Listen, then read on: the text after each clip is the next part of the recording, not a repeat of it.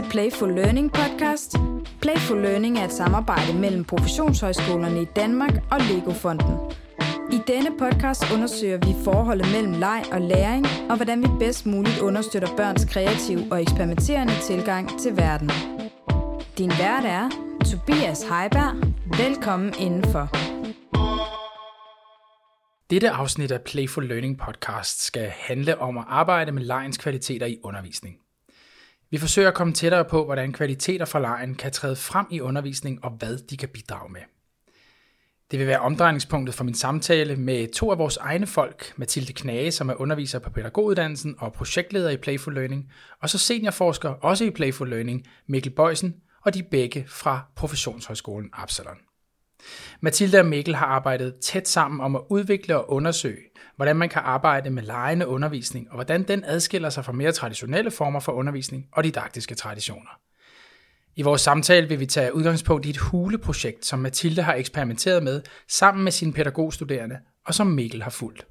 Vi kommer blandt andet ind på, hvad den lejende tilgang til og i undervisning betyder for de pædagogstuderendes udvikling og faglighed, og hvordan anvendelsesorienteret forskning kan bidrage til en dybere forståelse af sammenhængen mellem lejende undervisning og relevante pædagogfaglige kompetencer. God fornøjelse med afsnittet.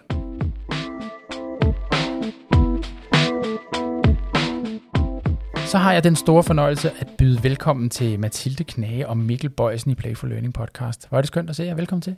Mange tak. Tak skal du have. Nu skal I høre, i dag der skal vi jo tale om det der vidunderlige begreb legekvaliteter, men holdt op imod undervisning, og det der med at prøve at se, hvad det betyder helt inde i, i undervisningsrummet, i en undervisningssituation. Det glæder jeg mig helt vildt til, men vi tager lige en lille omvej først, hvis I er med på det. Og det gør vi, fordi at i Playful Learning-programmet, der øh, har vi, synes jeg, en meget sådan unik øh, flætning imellem forskning og udviklingsspor. Vi har jo et, et ret omfattende forskningsfokus og et ret omfattende udviklingsfokus. Og begge skal, hvis jeg skal forklare det kort, have lov til at stå i sin egen ret med sin egen logik. Og så gør vi os meget umage med at flette de to logikker mellem hinanden, så de kan bidrage til hinanden som hinandens forudsætning.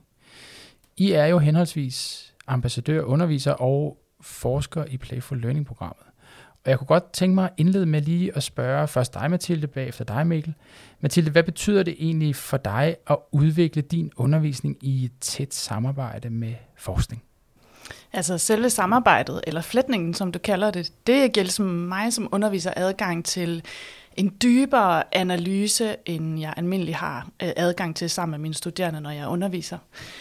Øhm, man kan sige, det kræver jo tid, det med at have tid til at gå i dybden med en analyse. Det kræver også et særligt fokus, og det er jo det, som forskningen ligesom tilbyder os, det er jo, at hver forsker i det her program har et særligt perspektiv, nogle særlige begreber eller særlige fænomener, som de ligesom er optaget af. Og når de så inviterer os ind i det rum sammen med dem, og vi kigger på eksempelvis vores undervisning, så får jeg jo øh, adgang til det særlige sæt af briller, eller den tid og den fordybelse, som som, øh, som giver adgang til den her lidt dybere analyse, end, end jeg normalt har mulighed for i min undervisning.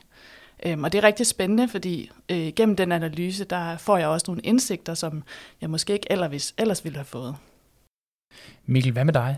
Øh, det her med at være forsker og bedrive forskning i så tæt et samspil med, med uddannelsesudvikling og undervisning? Altså, jeg tænker egentlig, at, øh, at på professionshøjskolerne, så arbejder vi jo rigtig meget faktisk med anvendelsesorienteret forskning, hvilket betyder, at vi tit arbejder med forskning og udvikling som, som to øh, sider af samme sag. Og det synes jeg er en øh, kæmpe gave, fordi det gør jo, at vi hele tiden må have perspektiv på, øh, hvad er egentlig praksisrelevansen af det, vi arbejder med? Altså, hvad, hvad er egentlig behovet? Øhm, og vi vil jo rigtig gerne lave forskning, der faktisk får en værdi, der kan bruges til noget. Og her det er det vidunderligt at arbejde sammen med øhm, så mange dygtige udviklere på det her område, fordi det giver, gør os jo i stand til at prøve at, at, at kigge nærmere på, hvad er det for nogle udfordringer, de møder, hvad er det for nogle inspirerende idéer, de har, og hvordan kan vi forfølge de spor. Øhm, så det, øh, det synes jeg er en kæmpe gave at arbejde sammen med udviklingen. Lad os netop øh, træde ind i det der kvalitetsfyldte rum, som I taler om for udvikling, og forhåbentlig kan det her podcast-afsnit have lidt samme øh, virkning. Lad os øh, tage et hovedspring direkte ud i et projekt, I har samarbejdet omkring, og jeg har tilladt mig at, at døbe det Huleprojektet, som sådan en case, vi kunne tage udgangspunkt i for vores samtale her, for at gøre det rigtig konkret for dem, der sidder og lytter med. Og vi starter med dig, Mathilde, fordi det er jo dig, der står bag det her øh, projekt, den her case, det her eksperiment inden for rammerne af Playful Learning. Så hvis vi nu prøver at sige, at vi bevæger os ind i dit undervisningsrum. Lytteren og jeg, vi er pædagogstuderende, fordi øh, det er dem, der blev undervist, eller som du var sammen med i den her case, i det her eksperiment. Kan du prøve at beskrive for os, hvad er det, vi bliver mødt af, og hvad er det, vi kommer til at opleve i det her huleprojekt? Jo, altså først og fremmest så er jeg ret øh, glad for, at du siger undervist af, og så retter det til sammen med, fordi det er faktisk noget af det, der er helt centralt i den oplevelse, som øh, jeg håber, at man som studerende får øh, i sådan et øh, huleværksted, som jeg har designet. Fordi det er et øh, mulighedsrum, og det er jo altid sådan, når man laver de her øh, lidt eksperimenterende designs, så kan man ikke altid præcis sige på forhånd, det er sådan her, det bliver. Man har nogle forhåbninger og nogle idéer som underviser øh, om, hvad det her det skal lede til. Hvad er det for en type læring, hvad er det for en type type erkendelser, hvad er det for nogle erfaringer, man gerne vil skabe grundlag for. Og i øh, huleværkstedet, som jeg kalder det, der øh, er du som studerende sammen med dine medstuderende og din underviser, som så er mig, i en uge. Og her arbejder vi med centrale begreber inden for det, der hedder identitetsudvikling og fællesskaber blandt børn og unge. Og det gør vi gennem det at bygge huler. Øh, så centralt står det at bygge huler i fællesskab sammen med andre vende sin energi imod sit eget fællesskab, erfare, hvad det er for nogle dynamikker, der sker, når man gør det, vende sin øh, opmærksomhed og sin faglighed mod andre grupper, se deres identitetsudvikling, skabe deltagelsesmuligheder for hinanden, opdage hinandens øh, fællesskaber. Og, øh, og så dyrke forskellige elementer af det at være i et fællesskab sammen gennem et hulebyggeri. Du kalder det jo huleværkstedet, og der er jo ingen tvivl om, at det er et eksperiment, du laver her med en masse åbner, åbninger, som vi ikke kan forudsige, hvor vi, hvor vi havner henne. Men der er jo samtidig tale om pædagoguddannelsesundervisning, som forholder sig til nogle sådan centrale målbeskrivelser og formalia i øvrigt. Hvad er der på spil her? Kan det lade sig gøre at lave sådan et eksperiment, og så samtidig få det til at passe sammen med de faglige kompetencer, vi ønsker os, at, øh, at de pædagogstuderende skal have?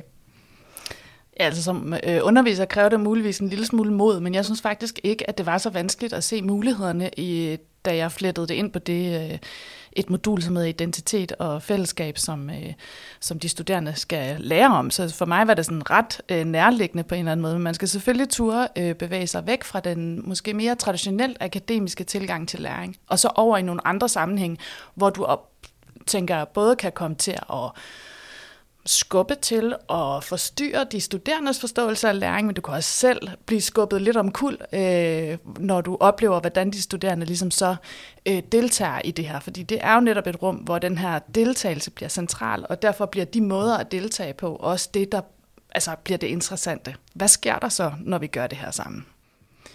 Lad os prøve at sætte nogle ord på, hvordan du tænker, at det her huleværksted, det adskiller sig fra sådan mere traditionel undervisning, for i øvrigt at, sådan, at stadigvæk skabe nogle billeder af, hvad er det for en undervisningssituation, vi vi er en del af. Hvordan adskiller det sig fra, fra den almindelige undervisning, hvis jeg må tillade mig at kalde det det? Altså det gør det selvfølgelig, altså de didaktiske tanker, der ligger hos mig, adskiller sig fra den måde, øh, jeg tænker, hvis jeg skal lave øh, en række slides og præsentere en række øh, traditionelle begreber på den vis. Øh, så derfor har jeg brugt nogle helt andre øh, tilgange, netop dem vi arbejder med i Playful Learning, for ligesom at få adgang til at designe et andet type undervisningsrum. Men det som egentlig, som jeg synes er det mest interessante, som adskiller sig meget markant for traditionel undervisning, det er de studerendes måde at deltage på. Øhm, altså, det er ikke så tit, at jeg, eller det er faktisk aldrig, at jeg oplever, at mine studerende ikke vil gå hjem eller ikke vil stoppe, eller synes, at øh, de er nødt til at spørge, om ikke godt de må blive overnatte, eller om de egentlig må tage en motorsav med, eller faktisk øh, bare går i gang med at gøre alt muligt vildt, øh, hvor jeg sådan tænker, wow, det altså engagerer sig så hæft, altså så vildt som de gjorde, det, øh, det, var, det er den helt kæmpe store forskel. Vi taler jo nogle gange om, når vi prøver at komme tæt på, hvad vil det sige at have en lejende tilgang til undervisning, så, så taler vi om den der læreproces, hvor man er fuldstændig fordybet og glemmer sig selv næsten. Det lyder som om, at dine, din studerende har været der med motorsaver og overnatning og alt muligt andet, slet ikke vil gå hjem derfra. Kan vi prøve nu at blive lidt, lidt, komme lidt nærmere, hvad det er for type af legekvaliteter, der træder frem i den her måde at arbejde på? Altså, øh, for mig er det faktisk lidt forskelligt afhængigt af, hvad, hvad det er for en type undervisningssammenhæng. Men hvis vi nu tager øh, øh, huleprojektet for, for eksempel, altså så øh, var der der, eller det opstod der der. Det er ikke designet efter det, men der opstod eufori, samhørighed, fordybelse og selvforglemmelse og en hel masse fantasi øh, i de der sammenhæng. Men det var jo, vi var jo i gang i en hel uge, så vi skiftede jo ind og ud af de her forskellige typer af både stemninger, men også legekvaliteter. Så der var ikke ligesom, man kan ikke sige, at der var nogle få til stede. Der var mange forskellige typer af legekvaliteter til stede i, i den proces. Det er selvfølgelig noget, du så, da det udspillede sig undervejs, mm. og måske havde som eftertænksomhed. Havde du gjort noget for at, at tilrettelægge det, så, så de kvaliteter kunne træde frem i det, i det undervisningsrum, du skabte? Øhm, altså, jeg havde nok øh, altså, tænkt, at de her, jeg havde det her øh, dagens øh, udfordring, hvis man kan sige det sådan det var så et koncept, som de studerende hackede lige med det samme. men men øh, jeg havde ligesom designet sådan nogle dagsopgaver, ud over det her med, at de skulle bygge øh, huler, som ligesom skulle tage dem igennem sådan nogle forskellige typer af udfordringer, som bevægede sig ind omkring de her legekvaliteter. Øh, der indførte eksempelvis de studerende øh, allerede på dag 1, at øh, det, det, det ville de gerne være med til at lave de her udfordringer, men det skulle være konkurrence øh, for at det ligesom øh, var, øh, var vigtigt for dem. Og det er jo også en legekvalitet, den havde jeg ikke selv taget med, men den fik de studerende lov til at, at indføre. Øh, så blev det så sådan i vores projekt, at, øh, at man måtte være den første til at vælge værktøj dagen efter, hvis man havde vundet konkurrencen. Altså der var bare den pointe, at der var lige meget værktøj til alle, men det var ikke det vigtige. Nej, men det var bare øh, super vigtigt for dem, så, så man kan sige, at jeg havde selvfølgelig øh, pejlet efter noget, men de studerende øh, indførte i hvert fald også øh, andre typer af kvaliteter i, øh, i den her workshop. Men det lyder jo i mine ører, som om du som underviser faktisk giver plads til medbestemmelse og deltagelsesmuligheden på en anden måde, end, end vi måske nogle gange gør. Mikkel, lad os lige høre en gang. Det her huleprojekt og din deltagelse i det, dine observationer, hvad er det, du lægger mærke til? Jamen, jeg synes egentlig, at det her projekt bare er så enormt inspirerende på mange områder og, og kan tilføre øh, uddannelsen lige præcis det, vi faktisk øh, ofte mangler. Øh, så der er flere forskellige ting, som, øh, som jeg bider mærke i. Altså for det første, så bider jeg mærke i, at man faktisk her bruger en uge på at bygge huler. Og egentlig så, hvis man tænker på andre typer uddannelser, så en uge måske ikke særlig meget, men, men i en pædagoguddannelseskontekst er det faktisk ret meget at bruge en uge kun på at bygge huler. Og, øh, og det siger noget om, at hvis du vil have noget kvalitet ud af det, altså hvis vi kigger på Mathildes øh, huleprojekt, så øh, er det jo bare nogle helt fantastiske, flotte, smukke, inspirerende, sjove huler. Altså man bliver helt overvældet af at se på de der huler der. Øh, og når man ser på de studerendes engagement i de her processer, så tænker man, det var jo det her, pædagoguddannelsen og læreruddannelsen skulle være. Og når man viser billeder til andre, så siger folk det samme, det er jo det her, det skulle være. Øh, så man ser, at bare fordi man her faktisk giver en uge til at arbejde med huler, så opnår man en fordybelse og en kvalitet, som vi ofte slet ikke øh, oplever på pædagoguddannelsen og også på læreruddannelsen. Og så kan man sige, det er i hvert fald min, min tilgang, eller derfor jeg er så inspireret af det. En anden ting er, at man tager materialerne seriøst her. Altså der er, som Mathilde fortæller, der er øh, brugt tid på at forberede det her rum. Der er materialerne, de skal bruge. Det er ikke sådan, som det nogle gange er i pædagogisk praksis, og nu er det ikke for, at nogen skal være sure, men sådan, jeg kan i hvert fald tale for min egen undervisning. Nå, men så siger jeg, nu skal vi tegne noget, og så er det ligesom ikke nødvendigvis alle, der har en tus eller de rette farver, fordi det havde man ikke lige fået noget at forberede. Men det der materiale har en ekstrem betydning for, hvad det er for en kvalitet, der kommer ud af det. Så det er nogle af de ting, der inspirerer mig helt vildt meget. Og jeg har faktisk endnu flere ting. Fordi at jeg husker første gang, Mathilde fortalte mig om det her projekt, der var jeg lige i gang med noget andet forskning, som jeg selv er meget optaget af, der handler om sådan noget med kollaborative processer, og hvordan man samarbejder. Og på pædagoguddannelsen og læreruddannelsen er det jo enormt normalt, at vi arbejder i grupper, men det er faktisk ekstremt svært at være kreativ i grupper, og man har tit en forventning om, at det kan man bare egentlig selv klare. Det kan man faktisk, jo, det kan man måske godt, men det er en, en kunst at, at samarbejde. Og, øh, og jeg har for eksempel lavet noget forskning, der, der viser det der med, at det kan være rigtig svært at dele idéer i grupper. Man ved for eksempel også noget som brainstorm, så er i virkeligheden ikke nogen særlig god idé for det meste. Ikke hvis man skal have, have flere idéer ud af det i hvert fald. Det kan være godt for nogle andre ting. Og så så jeg det her projekt med Mathilde, hvor hun havde en af de der opgaver, der hedder gaven. Og det er en helt vildt sådan spændende måde at prøve lige præcis at gøre det der med at sige, okay, vi arbejder i nogle forskellige grupper sammen, vi skaber noget kreativt, men vi vil også godt lave, lære hinanden og inspirere hinanden. Og så har hun, jeg ved ikke, Mathilde, vil du ikke fortælle det der med gaven? Hvordan jo. det fungerer med gaven? Jo, det kan jeg godt. Øh, det viser faktisk at være sådan den vigtigste øh, og mest centrale, øh, kan man sige, udfordring, der var i løbet af ugen. Og den er i virkeligheden for mig kastet et helt nyt sådan, fagligt perspektiv af sig, hvor jeg i virkeligheden er gået videre med at arbejde med det her med øh, at give feedback på andre måder, end dem vi traditionelt øh, har adgang til i uddannelsesregi. Nå, men øh, gaven, ja, det er udfordring dag 2. Dag 1, der har de studerende jo ligesom arbejdet med deres egne huler, og, og vendt deres energi ind i deres egne fællesskaber. Og dag to, der skal de så øh, på besøg i hinandens huler, og, og ligesom, øh, kan man sige, afkode den begyndende identitetsdannelse, som de andre grupper har gang i i deres huler. De har jo været fuldstændig fordybet dag et i deres projekter. Øhm, så de har i virkeligheden ikke haft særlig meget lejlighed til ligesom at sådan, få øjnene op for hinanden. Så Dag to, der rokerer de, sådan at der ikke er nogen hjemme, hvis man kan sige det sådan. Så går hver gruppe på besøg i den anden gruppes øh, hule, og skal de forsøge at identificere, hvad er det for nogen, øh, dem der er ved at opbygge et fællesskab her, og hvordan kan vi øh, støtte, facilitere præcis denne her identitetsdannelse, der er i gang her. Så det er jo ikke bare en leg, det er i virkeligheden for at og, og øve dem i, hvad vil det sige at være nysgerrig på andre grupper. Altså nu skal de være det på deres øh, medstuderende, men det kunne lige så godt være øh, en, en øvelse i at blive nysgerrig på børnegrupper og børnefællesskaber. Se, hvad er det for nogle dynamikker, der er i gang, og understøtte dem eller udfordre dem øh, på pædagogisk vis. Nå, det der så er gaven, det er, at når de har været på besøg hos, øh, hos hinanden, så skal de så øh, skabe en, en gave, som kan være alle mulige forskellige ting, øh, som de giver til den gruppe, som så skal, skal facilitere, hjælpe, støtte deres videre proces.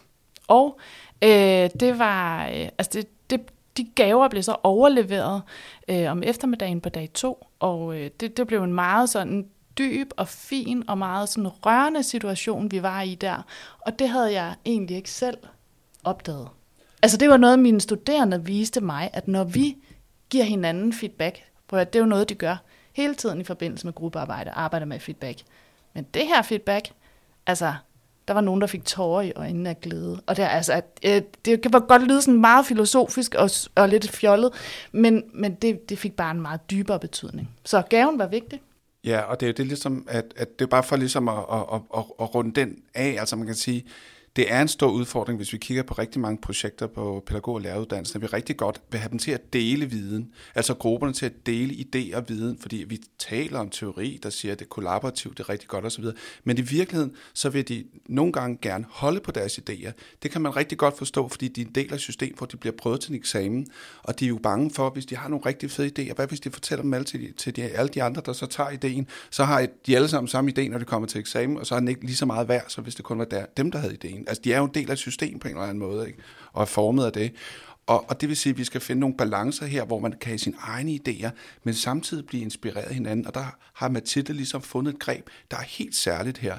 Og det betyder, at det er ikke nødvendigvis kun noget, der giver værdi i huleprojektet. Det er noget der, hvor vi kan pege på her måske et princip, vi kan tage videre og bruge i nogle andre didaktiske designs, og til glæde for andre også. Og derfor, derfor var jeg så vildt, vildt optaget og inspireret af det vi kommer jo enormt tæt på uddannelseskvalitet her, må man sige. Altså, øh, jeg kunne godt tænke mig, nu taler du om balance, Mikkel. Øh, vi taler også om en balance mellem sådan et, et velkendt system, der kan være lidt teknokratisk og instrumentelt engang, men meget læringsudbytte fokuseret måske. Og så har vi sådan den der, de meget bløde, runde, filosofiske værdier i forhold til at tale om leg og sådan noget. Hvis vi nu spænder sådan en kontinuum ud mellem de to yderpoler, så oplever jeg indimellem, at når vi debatterer leg over for læring i uddannelsesdanmark, så er det enten leg eller læring. Lad os prøve at tage det og afsætte et øjeblik. Nu stiller jeg mig over i det ene ringhjørne, så, så kigger vi lidt på øh, fra den side, der handler om et læringsudbytte. Og måske har jeg taget en blå blazer på, når jeg kommer ind øh, i den her situation, hvor der er sådan en huleværksted, og jeg tænker, vi skal også have en eller anden form for afkast af vores investering. Ja, vi er en grund. Vi er også nødt til at sikre, at, at de her pædagogstuderende, de får nogle kompetencer med sig, som vi kan bruge til noget derude i, i virkeligheden. Hvad foregår der? Nu har de siddet i en uge med en motorsav og nogle hundetæpper og lavet nogle huler. Det jeg prøver at ramme her, det er, hvad er ligesom udbyttet? Er der tale om, om at, at vi kan svare mig i den på blå blazer? Ved du hvad? Det her det er faktisk noget, der, der ender i nogle rigtig, rigtig gode og sunde kompetencer for de her pædagogstuderende. Hvad siger du, Mathilde? Jamen altså her, altså, det, man kunne være lige så bekymret, øh, hvis det var, at man ikke havde den refleksion i forhold til det at stå og undervise på traditionel vis, kan man sige. Øh, så lige meget om du underviser på den ene måde eller den anden måde, så er det den metareflektion og den... Øh, hvad kan man sige, øh, det rum, hvor du går ind og reflekterer sammen med de studerende over det, der foregår i den læringssammenhæng, du er i, sammen med dem, som er det, der betyder for mig, at det bliver til, flytter sig fra at være noget, hvor du bare propper læring ind og kan tjekke, om det virker, til at du rent faktisk får skabt nogle erkendelser. Og det er begge læringstyper, tænker jeg. Ja, og, og er der en, vi kunne have en tese om, at læringsudbytte måske er så meget desto større, eller måske anderledes dybere, taler du om? Ja, altså det, at jeg meta-reflekterer jo altid med mine studerende, eller evaluerer i forbindelse med, med det her, når jeg arbejder med de her prøvehandlinger. Det ligger ligesom ret centralt, når vi arbejder med prøvehandlinger og udvikler vores undervisning, så er det noget, vi gør sammen med de studerende. Så derfor taler, man om, taler jeg med dem inden og efter, vi har prøvet forskellige typer af, af lejende øh, undervisningssammenhæng. Og øh, nogle af de ting, som de studerende peger på efter den type øh, sammen, læringssammenhæng, det er, at de oplever, at de erkendelser, de får, er anderledes. De, øh, altså, og det er også noget, der er blevet opmærksom på i forbindelse med det her med forskningen. Altså, jeg har jo haft øh, øh, nogen til at observere på min øh, undervisning, for eksempel i de her sammenhæng, som peger på, at de erkendelser, som de studerende fortæller om, at de får, øh, altså i hvert fald er dybe. Altså, om de er dybere, altså det kan være en påstand, jeg vil mene, at det næsten flytter sig fra at være læring til at blive erkendelse. Altså det er om at blive rigtig bevidst om sig selv, sin egen faglighed, sin måde at være i verden på, sine øh, øh, kompetencer som pædagog, er jo helt centralt. Og det bliver de i de her sammenhænge. De oplever sig selv og andre med nye øjne. Mikkel, hvis du er med på det, så lad os prøve at gå sammen over i det andet ringhjørne, som handler meget om måske det lejende. Og, øh, og vi, når vi lytter til Mathilde, når du spørger hende om det her med gaverne og det eksempel, så taler hun om, om noget med fordybelse. Hun taler faktisk om dybde. Hun taler om, at det er meget fint, det er rørende. Er der noget med, med det her legedomæne, de her kvaliteter for lejen, som er med til at skabe den type af undervisnings- og læringssituation, sådan som du ser det? Ja, altså jeg tror i hvert fald godt, jeg, øh, kan, kan gå med på spørgsmålet, og måske også i en form, hvor jeg lige kan måske sige noget til, i forhold til Mathildes øh, fokus på erkendelser. Øhm, jeg, jeg tænker, at øh, i forhold til øh, i, i en uddannelseskontekst, så tænker jeg, at det her på en eller anden måde øh, tydeliggør, at vi har haft så meget fokus på øh, på øh, akademiske kompetencer, som jeg elsker, refleksion, som jeg elsker, som Mathilde også snakker om, så vi ligesom glemmer her at kigge på det fuldstændig oplagte. Her er der nogle unge mennesker, nogle voksne, der bygger fantastiske huler. Altså, det er jo det, der er brug for. Altså nu, ud fra en pædagogisk praksis, så er, jeg, så er det det, der er brug for. Og i virkeligheden er det slet ikke svært også at få plads til det på en uddannelse. En hver eksaminator eller sensor til en eksamen på, nu taler vi pædagoguddannelsen, og jeg er sikker på, at det samme gør sig gældende på læreruddannelsen. Jeg har bare ikke helt så meget erfaring med det. De vil være fuldstændig vilde for at se studerende vise billeder af de her fantastiske huler. Altså vi har glemt, hvor meget det betyder at have nogle teknikker, have en fantasi, have en kreativitet, som vi kan vise frem. Det er jo, det er jo, det er jo selve konteksten af, af, af de fag, vi arbejder med. Når vi går ind på læreruddannelsen, så hvis du arbejder med nogle forskellige, med, med billedkunst for eksempel som, som, som lærer, så har det en fantastisk betydning, hvad du kan vise frem, hvad du, hvad du kan lave selv, hvad du kan lave sammen med børnene hvad, osv. osv. Altså i virkeligheden selve det produkt, de skaber sammen, det tydeliggør jo altså både de, de faglige kvaliteter i forhold til at bygge en hule, der har masser af faglige kvaliteter, og de lejende kvaliteter i forhold til at finde på sammen, forestille sig, hvordan hulen skal være osv. Så, så i virkeligheden så er det et eksempel på, at der er en direkte vej for de lejende kvaliteter til noget, vi har kæmpe behov for på de her uddannelser, og som samtidig er enormt synlig, både på uddannelsen og også fra verden udenfor. Altså verden udenfor, de vilde, når de ser sådan et projekt som øh, Mathildes Huler. Det er ikke sådan, de sidder og tænker. Det, det, det er ikke min oplevelse. Det er ikke sådan, de sidder og tænker, gud, hvad er det virkelig, hvad er det mærkeligt, de laver det på pædagoguddannelsen? De tænker det modsat. Ja, det er da det rigtigt. Det er lige præcis det, de skal lave ind på pædagoguddannelsen. Mm. Og jeg tænker også, altså vi skal ikke være så bange for at invitere den der øh, læringsglemsel indenfor, fordi det kan jo muligvis være nogle af de særlige situationer, hvor man oplever netop det, som man så aldrig glemmer altså som for evigt vil sætte sig i en som spor. Altså hvad husker vi selv fra vores skoletid? Hvad husker vi selv fra vores børnehave, hvis vi husker så langt tilbage? Det er jo ikke øh, hverdagssituationer, vi husker. Vi husker særlige situationer, hvor vi har været på tur og blevet plaskvåde, eller hvad det nu er, vi har øh, oplevet. At det at, at tage mod til sig og ture og sætte spor af læring og erkendelse i nogen, som stikker lidt dybere ind og finde ud af, om de er blevet gode til at, at gentage et begreb som inklusion.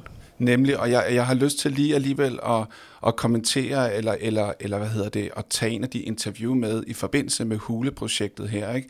Fordi at, øh, at når man så snakker med de studerende om, hvilken betydning det her har, så det, så det min oplevelse, det er, at de i hvert fald, altså sådan som jeg tænker, altså med, med afsæt i, hvor meget betydning jeg tænker, det har at kunne bygge og have fantasi til at lave de her fantastiske huler. Så når man interviewer dem bagefter, så understreger de egentlig mest de her begreber, altså indsigter, refleksion og så videre. Og jeg siger ikke, at det er forkert, og jeg siger ikke, at det ikke er nye måder, man kan reflektere på i forbindelse med huleprojekt. Men når jeg spørger til dem, de, har, de står ved siden af deres, forestiller det, når jeg interviewer dem, de står ved siden af sådan en fuldstændig fantastisk hule. Så jeg spørger, jamen er det ikke, altså hvad skal der til for at lave sådan en hul? Nå, jamen det var ikke, altså det var jo bare en vej til at nå indsigt. Jamen er det ikke væsentligt, når, hvis, du ikke ud og lave huler med børnene, eller skal du ikke, altså det er jo fantastisk det, du har lavet, hvad skal du bruge til det? Det er til, jo, men det er jo ikke, siger, hvad er det for nogle kompetencer, hvor har du dem fra, hvordan har du fundet ud af at bygge det der, hvordan kan du få den, altså, hvordan kan du lave flere etager, altså hvordan, hvordan det lykkes der? Nå, jamen det er jo bare, altså håndens arbejde, nu er det mig, der oversætter, det var ikke det, de sagde, vel? Men det er jo den der oplevelse af, at det vi skaber med vores hænder, det har ikke helt den der værdi, som de der refleksioner og indsigter osv. Og, og det synes jeg er synd. Det er os selv, der er med til at fremme den dagsorden, og vi har brug for at rykke i den anden retning, og det, det er jo også det, vi gør i det her projekt jo. Det er fuldstændig det, vi gør i det her program, både i, i udviklingsdelen og i forskningsdelen. Mikkel, lad os prøve at vende os lidt imod netop det forskningsprogram, hvor du er, er seniorforsker. Det er klart, at I starter jo med at danne jer et overblik over det felt, I, I forsker indenfor, når I gerne vil bedrive ny forskning inden for den her ramme mellem øh, leg og læring og lejende tilgang til, til undervisning og læring. Lad os lige høre en gang, med din viden om den, den forskning, der befinder sig på feltet, hvad, hvordan er der, er der tidligere blevet forsket i lejende tilgang til læring og forholdet mellem leg og læring? Ja, altså man kan jo sige, at øh, playful learning sådan som begreb eller koncept er det jo relativt nyt. Så, så når man kigger på playful learning, så indeholder det jo sådan en masse forskellige elementer, øh, som man kan sige, man, man både er ved at udvikle og opfinde, men som samtidig også er noget, man låner fra nogle traditioner, der rækker mange hundrede år tilbage, og som man har arbejdet på for forskellige lederkanter.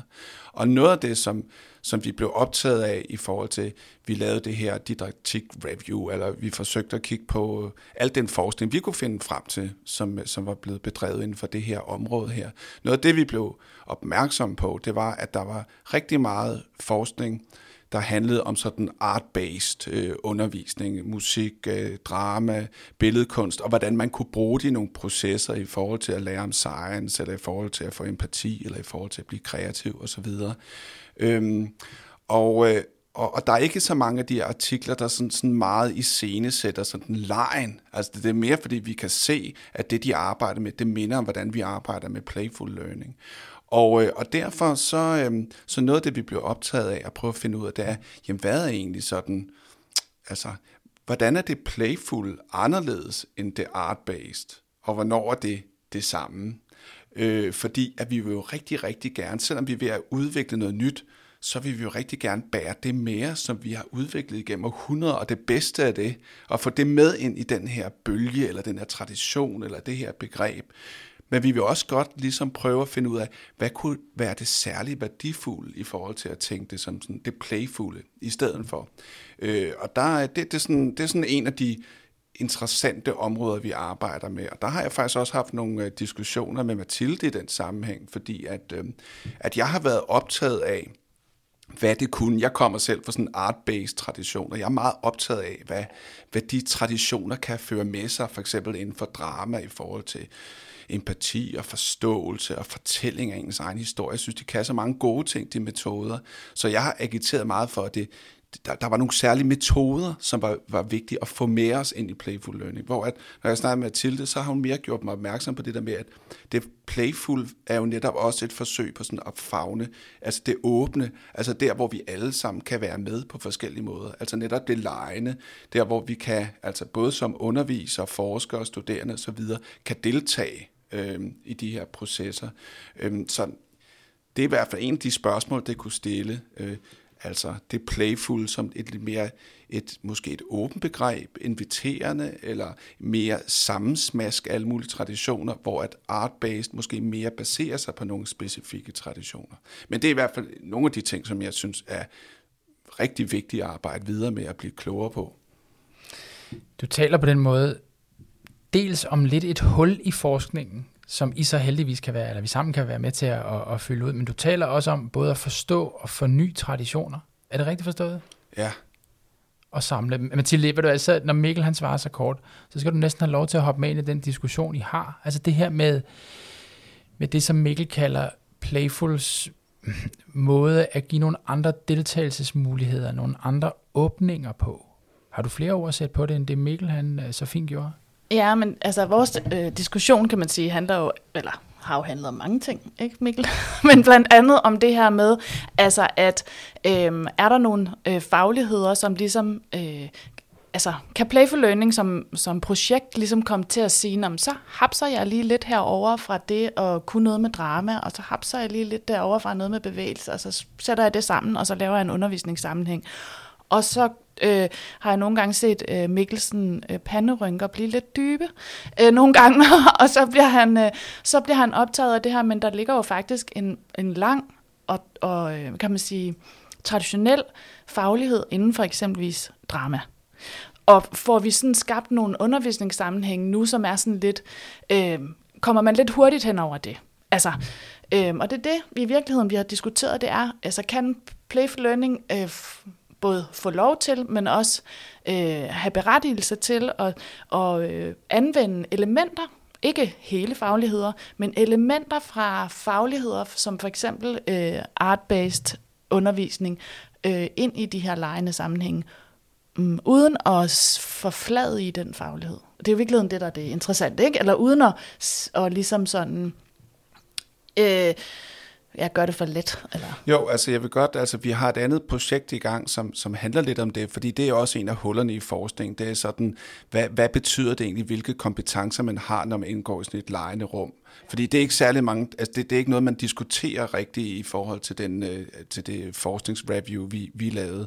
Så en af de projekter, vi har lavet, det handler om bordrollespil. Altså jeg er selv fuldstændig vild med bordrollespil, fordi det, det fagner sådan en måde at kunne arbejde med, med roller og fantasi, og det kan bruges på alle mulige tematikker. Man kan arbejde med det inden for matematik og entreprenørskab og alt muligt forskelligt, hvad man har lyst til. Øhm, Øh, og, og, og samtidig er det en, en form, der ligesom kan lade sig gøre på en uddannelse, og der er også noget med, at de, de studerende ikke bliver så bange, fordi de behøver, de behøver sikkert hoppe op med det samme, som man skal i, i mange drama, improvisatoriske øvelser osv. osv. Nå, men i hvert fald, pointen er, Øh, det vi har undersøgt er, hvad betyder det, hvad for nogle kompetencer du har i forhold til at spille bordrollespil? Altså fordi der, nogen er, har jo spillet bordrollespil hele deres liv, nogen har aldrig spillet bordrollespil, og bordrollespil er jo en kæmpe tradition, ligesom musik og, og alt muligt andet. Det indeholder jo en masse kompetencer, og det der med at kunne deltage i sådan en kollaborativ kreativitet, hvor man opfinder et eller andet, og så er der nogle bjerge, og så er der nogle trolde, eller så er der nogle øh, forretningsfolk, afhængig af, hvad det er for en univers, man er i gang med at skabe. Ikke? Øh, det er sådan noget, så, hvor man tænker, i sådan en pædagogisk sammenhæng, så vil man sige, at bordholdspil, det er super, det tager vi bare lige med i undervisningen. Men spørgsmålet er, får man det ud af det, hvis man ikke har kompetencen til at spille bordholdspil? Og hvad gør man så, hvis det viser sig, at man ikke får nok ud af det, hvis man ikke har kompetencerne til det? Hvordan kan man så få plads og rum og tid til, at de studerende faktisk lærer de der kompetencer, så vi kan få det fulde udbytte ud af bordholdsspil. Altså det er jo, det er jo, og, det, og, det, og det siger jo noget om, at vi måske skal organisere vores uddannelse, eller tænke uddannelse anderledes, så vi siger, okay, de er i gang med at øve bordholdspil, ligesom når de er i gang med at bygge huler. Det er virkelig, virkelig, virkelig, virkelig vigtigt, det de er i gang med, selvom de ikke er i gang med at skrive, selvom de ikke er i gang med at tale eller reflektere. Så det, de laver lige nu, det er lige det er kernen af det, de skal kunne. Ikke? Mm. Øhm, det, er jo, det er jo et andet syn på, på, på, på, på, hvad der skal fylde i læreprocesser. Ikke? Så vi er i gang med at opdyrke en legefaglighed, Mm. Mm. Og det med at, ligesom at kunne se øh, øh, situationer, kunne analysere, øh, at der faktisk er, øh, som vi også sagde tidligere, de her sådan dybe øh, læringsprocesser øh, i gang blandt dem, som deltager. Og det kræver jo, at man har en særlig øh, faglighed og et blik inden for det, og i øvrigt så også øh, kan i talesætte det og, og beskrive det, sådan at det kan blive forstået som læring. Det her magiske bordrollespil, vi har gang i lige nu, har jo taget nogle øh, vidunderlige genveje og omveje, og lad os prøve at se, om vi kan vende tilbage til der, hvor vi, vi startede vores ekspedition her, som nemlig handler om det her med legekvaliteter i forhold til undervisning. Nu spørger jeg lige dig først, Mathilde. Hvis du skal sætte nogle ord på, hvad er legekvaliteter i undervisning egentlig? Hvad, hvad tænker du så? Og vi husker selvfølgelig, at det er et begreb, der fortsat er under udvikling, og jeg forventer ikke, at der er nogen her omkring bordet, der kan svare fuldstændig endeligt på det. Øh, centrale legekvaliteter kunne være øh, fordybelse og selvforglemmelse, og så helt sikkert fantasi, som også øh, du, Mikkel, har nævnt øh, flere gange. Altså, øh, det er jo ikke et en kvalitet, vi normalt sådan inviterer ind i uddannelsesmæssige sammenhæng i særlig høj grad. Det her med at arbejde med fantasi, øh, og det med at være øh, fantasifuld og finde på, og, øh, og bygge videre og hacke og øh, bryde ned, øh, er virkelig vigtige elementer i, øh, i det med at lege med øh, legekvaliteter i sin undervisning. Hvad med dig, Mikkel? Hvad kommer du til at tænke på, når jeg spørger sådan meget konkret, hvad er legekvaliteter i undervisningen egentlig? Jamen, jeg tror, at jeg tænker, øh, for det første, det er, at det er aktiv læring, at alle er i gang med noget. Altså, det, øh, det er meget væsentligt i, øh, i sådan nogle lejende processer. Vi har ikke det der rum, hvor der er en, der taler, alle lytter, men alle er i gang. Og så er man engageret, øh, og man er motiveret, øh, og man kan finde på og, og øh, skabe forestillinger og fantasi osv., og som Mathilde snakkede om.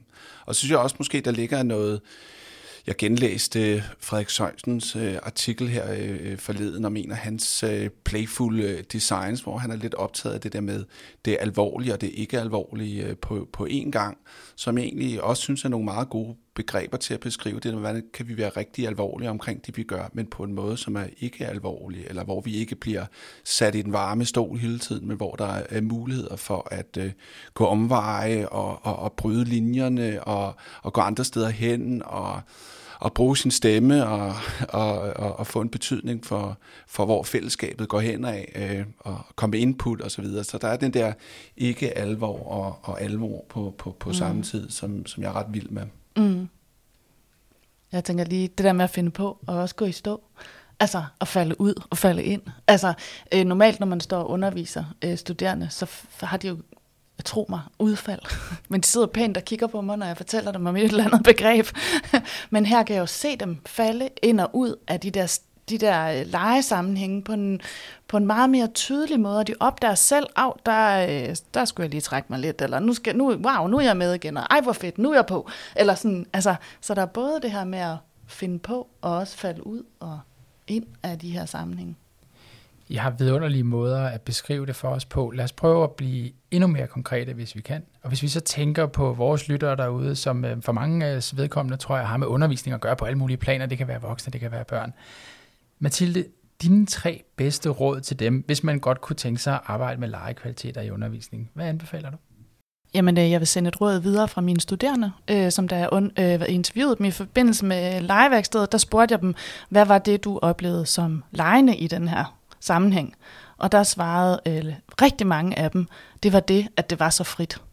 Så øh, det frie element, det med at give plads, give deltagelsesmuligheder og give tid, som vi også nævnte tidligere, det er sådan helt centralt. Du skal simpelthen have adgang til det rum og have lov til at bestemme noget. Øh, det er rigtig vigtigt. Øhm, og hvis, vi, hvis jeg sådan skal give et råd videre ud til praksis, hvis man arbejder med børn, så er børn jo super øh, dejligt legeparate, øh, og vi taler tit om læringsparathed, når vi taler om børns øh, udvikling. Øh, men jeg synes, man skal prøve at være med til at bevare den her legeparathed, som børn har helt af sig selv, men som på en eller anden måde øh, man får viklet sig ud af op igennem sin øh, opvækst. Øh, fordi vi voksne er ikke helt, for at sige det lige ud, nær så legeparate, som børn er. Så inviter det legeparate indenfor, og give plads og deltagelsesmuligheder, det vil være min bedste råd. Det sørger med nogle gode råd. Hvad med dig, Mikkel? Hvad, hvad vil du give videre af gode råd, hvis man gerne vil arbejde med legekvaliteter i sin undervisning? Jamen, øh, mit øh, første råd, det vil være, at man kan være facilitator eller skabe lejende rum, uden nødvendigvis selv, og sådan være lejende. Øh, altså, når jeg vågner om natten med, med sved på panden øh, i forhold til playful learning, så er det, hvis jeg er bange for, at øh, man tror, at man skal være lejende på en bestemt måde, øh, og at man skal have nogle bestemte forventninger til, hvordan øh, studerende og en selv skal være lejende. Altså, jeg har hørt pædagoger øh, skamfuldt fortælle øh, i institutionerne, at de egentlig synes, det var ret kedeligt at lege. Og det er jo fordi, at det at lege kan være mange forskellige ting, og hvis man får en spor og tænker, leg, det er sådan noget som at være ligesom et barn, så, så kommer man til at bremse sig selv i de her processer. Så, så, så det er et vigtigt råd. Øh, det næste råd, det er, at øh, at noget af det, det tilbyder at arbejde på den her måde, det er, det er respekten for, for det, vi gør sammen på gulvet med materialerne og med hinanden. Og det betyder også, at når man skal forberede sin øh, didaktiske design, så vil jeg opfordre til, at i stedet for at man sad primært og skrev det ned, så gjorde man det på gulvet selv. Man gennemspillede sin egen undervisning. Man fandt ud af på gulvet, om det passede med materialerne, om, der, om tre tusser var for meget eller for lidt, eller om øh, rollespillene skulle laves på en, på en anden måde. Øhm, og, øh, og det, øh, altså det at være på gulvet, når man forbereder sine didaktiske designs, det er, det er enormt øh, afgørende. Ikke som, at man kun skal gøre det, men jeg synes, at det er et vigtigt supplement, som man nogle gange glemmer enormt meget og alt for meget. Det sidste, det vil være, at øh, og det er jo også tilbage til den diskussion, vi havde omkring øh, bordrollespil øh, før.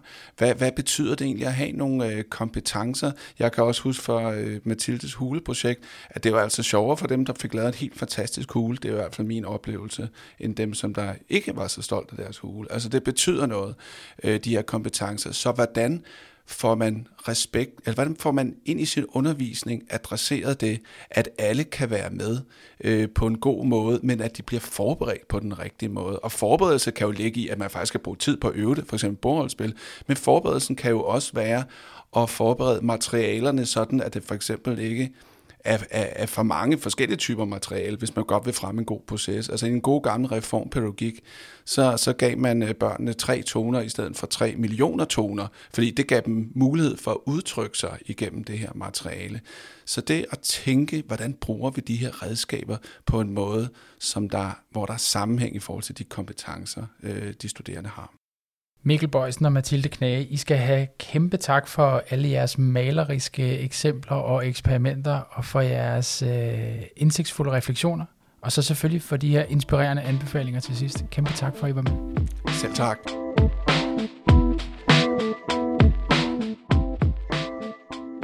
Det har været en fornøjelse at lytte til Mathilde og Mikkel folde deres erfaringer om legekvalitetsbegrebet ud i en helt konkret undervisningssituation. Før du forlader afsnittet, har jeg samlet et udpluk af afsnittets pointer. Mikkel og Mathilde er inde på, hvor meget det betyder for kvaliteten i både forskning og udvikling og undervisning, at der er tæt samarbejde og fokus på det anvendelsesorienterede, i dette tilfælde på at skabe kvalitet i pædagoguddannelsen. Der er en direkte sammenhæng mellem lejens kvaliteter og udviklingen af relevante pædagogfaglige kompetencer. Lejen og undervisningen leder frem mod dybe erkendelser, som er efterspurgte i vores velfærdsprofessioner og i samfundet generelt. Det frie rum er centralt i lejende undervisning. Som underviser skal man skabe udvidede deltagelsesmuligheder og plads til at være eksperimenterende og fantasifuld i undervisningen. Du behøver ikke opfatte dig selv som et lejende menneske for at skabe et lejende rum i undervisningen. Lejen er mangefacetteret og skal ikke udelukkende tænkes som, at vi skal opføre os som børn. Lejende elementer kan bidrage til en seriøs læreproces, der er både af fordybelse og mening for dem, der gerne vil lære. Du kan blive klogere på begrebet legekvaliteter i afsnit 9 af vores podcast med Helle Marie Skovbjerg, som uddyber, hvordan begrebet er opstået og hvad det potentielt kan bidrage med i undervisning og til uddannelsesudvikling.